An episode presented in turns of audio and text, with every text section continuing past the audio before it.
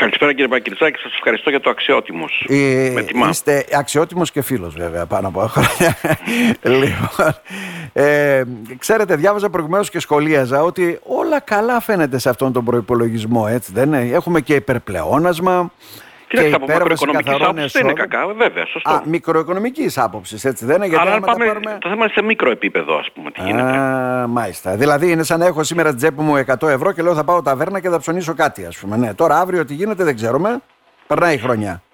Κοιτάξτε, υπάρχει μια πραγματικότητα ότι είναι ένας προϋπολογισμός ε, σε μια οικονομία η οποία έχει ανακτήσει την επενδυτική βαθμίδα, mm-hmm. προβλέπει μια αύξηση του ΑΕΠ κατά 2,9%, δεν είναι κακό, είναι πολύ καλό, ναι. και έναν πληθωρισμό μέσω πληθωρισμό γύρω στο 2,4, 2,5, 2,6 και επενδύσεις αύξηση 15%. Αυτά δείχνουν μια πολύ καλή εικόνα ε, μιας οικονομικής σταθεροποίησης και σταθερότητας για την ελληνική οικονομία. Από εκεί και πέρα είναι κάποια σοβαρά θέματα κύριε Μπακυρτσάκη τα οποία Αυτά δεν συμβαδίζουν εύκολα. τα νούμερα, καταλαβαίνω τι εννοείται. Αυτά συμβαδίζουν τα νούμερα με μια πραγματικότητα την οποία έχουμε, δηλαδή θα τα δούμε μπροστά μας. Αυτό εννοώ. Ναι, η πραγματικότητα τι λέει; Η πραγματικότητα έχει να κάνει καταρχήν με την εισοδηματική κατανομή και τις εισοδηματικές ανισότητες που υπάρχουν στην ελληνική κοινωνία και προκύπτει το ερώτημα, δηλαδή αυτό το 2,9% της ανάπτυξης θα φτάσει σε όλους; Ή θα μείνει σε λίγους. Mm. Είναι ένα πολύ σημαντικό ερώτημα και αυτό δεν αναφέρεται στον προπολογισμό. Ο πληθωρισμός, εγώ συμφωνώ ότι θα είναι 2,5 με 2,6%. Θα είναι ο πληθωρισμός όμως, αυτός είναι ο σταθμισμένος πληθωρισμός πολλών προϊόντων μαζί έτσι. Θα είναι ο πληθωρισμός των ειδών διατροφής, ευρείας κατανάλωσης, αλκοολούχων ποτών, ένδυσης, αυτά που ενδιαφέρουν τον κόσμο και έχουν να κάνουν με τα προϊόντα που λέμε σούπερ μάρκετ. Ή αυτός ο πληθωρισμός θα συνεχίσει να βρίσκεται στο 8 με 9%. Mm-hmm. Ε, επενδύσεις... Αυτά βέβαια μας τα διευκρινίσατε πολλές φορές ότι ουσιαστικά αλλιώς λειτουργεί ο πληθωρισμός σε έναν άνθρωπο με ένα μέσο μισθό, έτσι δεν είναι ε, μια μέση οικογένεια. Η αγοραστική δύναμη που λέμε η οποία αγοραστική δύναμη κύριε Μπακριτζάκη αν δείτε τις δημοσιεύσεις της Ευρωπαϊκής Επιτροπής σε όρους αγοραστικής δύναμης είμαστε λίγο πιο πάνω από τη Βουλγαρία, τελευταίοι δηλαδή στην Ευρώπη. Mm. Ε, οι επενδύσεις ε, θα φτάσουν, θα αυξηθούν κατά 15%. Οκ, okay, είναι κάτι πάρα πολύ καλό. Ωστόσο όμως ο ίδιος ο προπολογισμός αναφέρει μέσα ότι θα έχουμε μια διατήρηση της απασχόλησης στα ίδια επίπεδα. Άρα πού θα είναι αυτές οι επενδύσεις; Έλατε.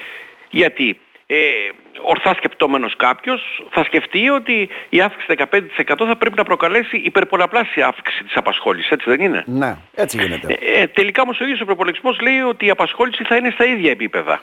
Με αυτή, Άρα έρχεται σε μια αντίφαση, αυτό μας λέτε, έτσι ναι. δεν είναι; Ή αυτό αφορά ένα μικρό κομμάτι κάποιων που επενδύουν κάπου, ας πούμε; Ναι, βέβαια. Και τέλος αυτό το οποίο έχω να πω είναι το εξής. Ότι ο φόρος εισοδήματος φυσικών προσώπων θα αυξηθεί αρκετά το 2024, όπως και ο ΦΠΑ. Αυτά τα λέω διότι αυτά είναι οριζόντια μέτρα τα οποία αφορούν όλο τον κόσμο και ειδικά τις μεσαίες και τις μικρές εισοδηματικές τάξεις. Ναι. Θα έχουμε μια αύξηση δηλαδή της φορολογίας και της φορολογικής επιβάρυνσης, όπως έχουμε, προσέξτε, και μια μείωση των δαπανών του προϋπολογισμού που έχουν να κάνουν με το σύνολο των μεταβιβάσεων, στην υγεία, στην πρόνοια, στην ανεργία, στους οργανισμούς ε, τοπικής αυτοδιοίκησης. Έχουμε μια περαιτέρω Όλα αυτά λοιπόν προϊονίζουν μια, ένα δύσκολο 24, όπως και να το κάνουμε.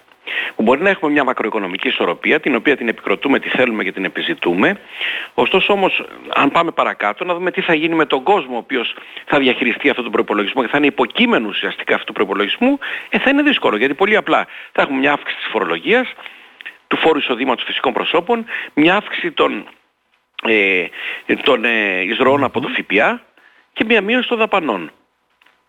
Μάλιστα. Αυτά δείχνουν ότι τα πράγματα θα είναι ε, λίγο πιο δύσκολα όσον αφορά ε, τις ευρύτερες ε, επιπτώσεις της συνέργειας του προπολογισμού στην ελληνική Άρα δηλαδή παρουσιάζεται μια εικόνα καλή ουσιαστικά όσον αφορά τα νούμερα μακροοικονομικά όπως λέτε έτσι δεν είναι; Ναι βέβαια. Αλλά δεν ξέρουμε κατά αυτό που λέτε και αυτό που θέτετε ως ερώτημα είναι αυτό κατά πόσο δηλαδή θα, θα, θα διαχειριστεί στην κοινωνία. Και το άλλο το οποίο έχω να πω κύριε Μπακυρτσάκη Παρακαλώ. είναι το εξής ότι αυτή η καλή μακροοικονομική εικόνα ξέρετε επιδέχεται πάρα πολλών ερωτηματικών όσον αφορά την εξέλιξή τους μέσα στο 2024.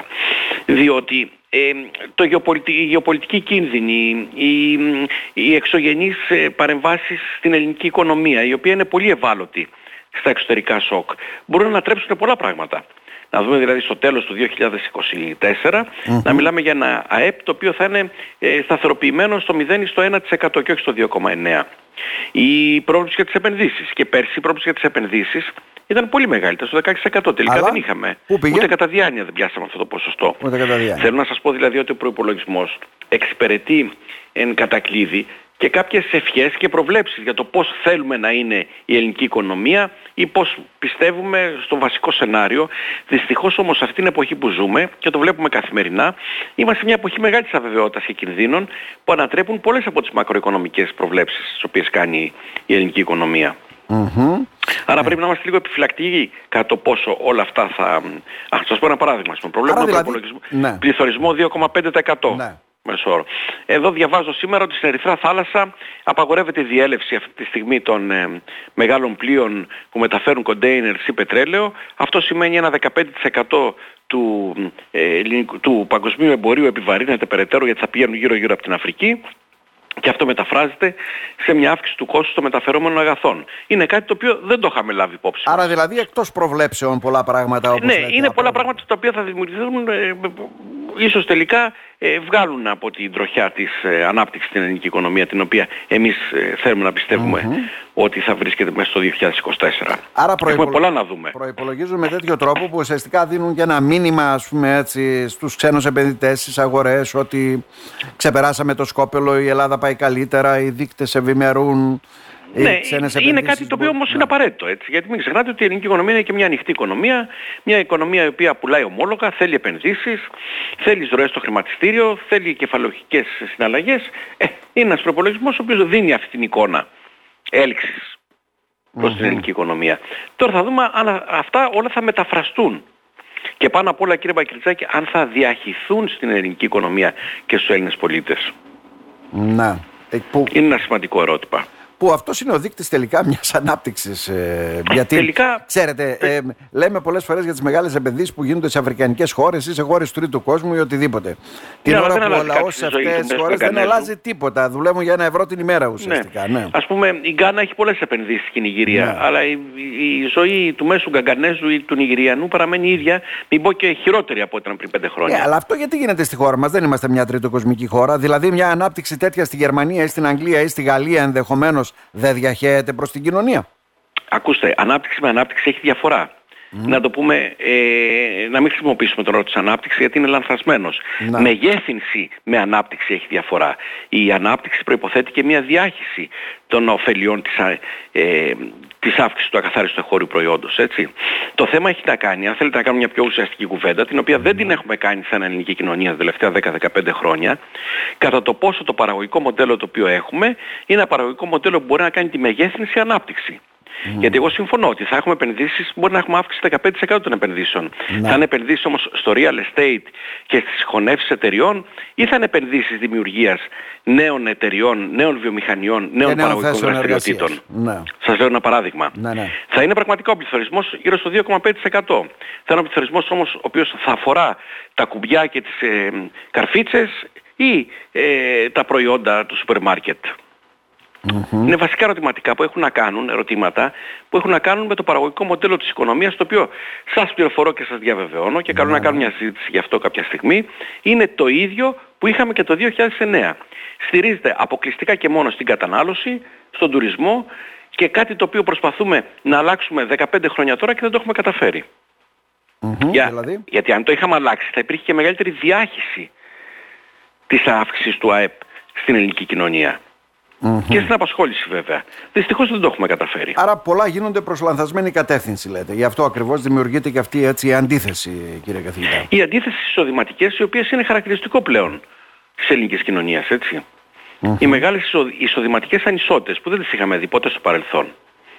Και αυτό συμβαίνει γιατί ένα πολύ μεγάλο μέρος του κόσμου έχει αποκλειστεί από το βασικό παραγωγικό μοντέλο. Δεν συμμετέχει ουσιαστικά στην απασχόληση. Ας πούμε, είμαστε η χώρα με τη μικρότερη παραγωγικότητα στην Ευρωπαϊκή Ένωση και με τη μικρότερη συμμετοχή ε, των ανθρώπων που θα μπορούσαν να εργαστούν και να αποτελέσουν μέρος του εργατικού δυναμικού. Να. να. Οι Αλλά- γυναίκες ας πούμε έχουν μια πολύ μικρή συμμετοχή στην απασχόληση της ελληνικής οικονομίας. Οι νέοι έχουν μια πολύ μικρή συμμετοχή. Και όπως είναι οι οποίοι έφυγαν και είναι εκατοντάδες χιλιάδες. Και είναι και εκατοντάδες χιλιάδες, ε, βέβαια, ε, βέβαια αυτό. Αυτά είναι τα δομικά προβλήματα τα οποία δεν φαίνεται ότι αυτός ο προϋπολογισμός θέλει να τα κουμπίσει όπως και οι προηγούμενοι προϋπολογισμοί δηλαδή για να είμαστε ειλικρινείς. Ε, και δεν ξέρω και αν είναι και δουλειά του προϋπολογισμού να συζητήσει για αυτά τα πράγματα. Κατάλαβα. Άρα δηλαδή ουσιαστικά κρύβουμε και λίγο τα σκουπίδια κάτω από το χαλί που λέμε. Έτσι. Δεν είναι ε, και όλες αυτές τις αδυναμίες. Τώρα, πολλά και είμαστε μαθημένοι παρουσιάζοντας μια ωραιοποιημένη εικόνα. Ε, κύριε Χιόνι, να σας ευχαριστήσουμε θερμά για το σχόλιο Και εγώ κύριε Μακητά για τη φιλοξενία. Να είστε καλά.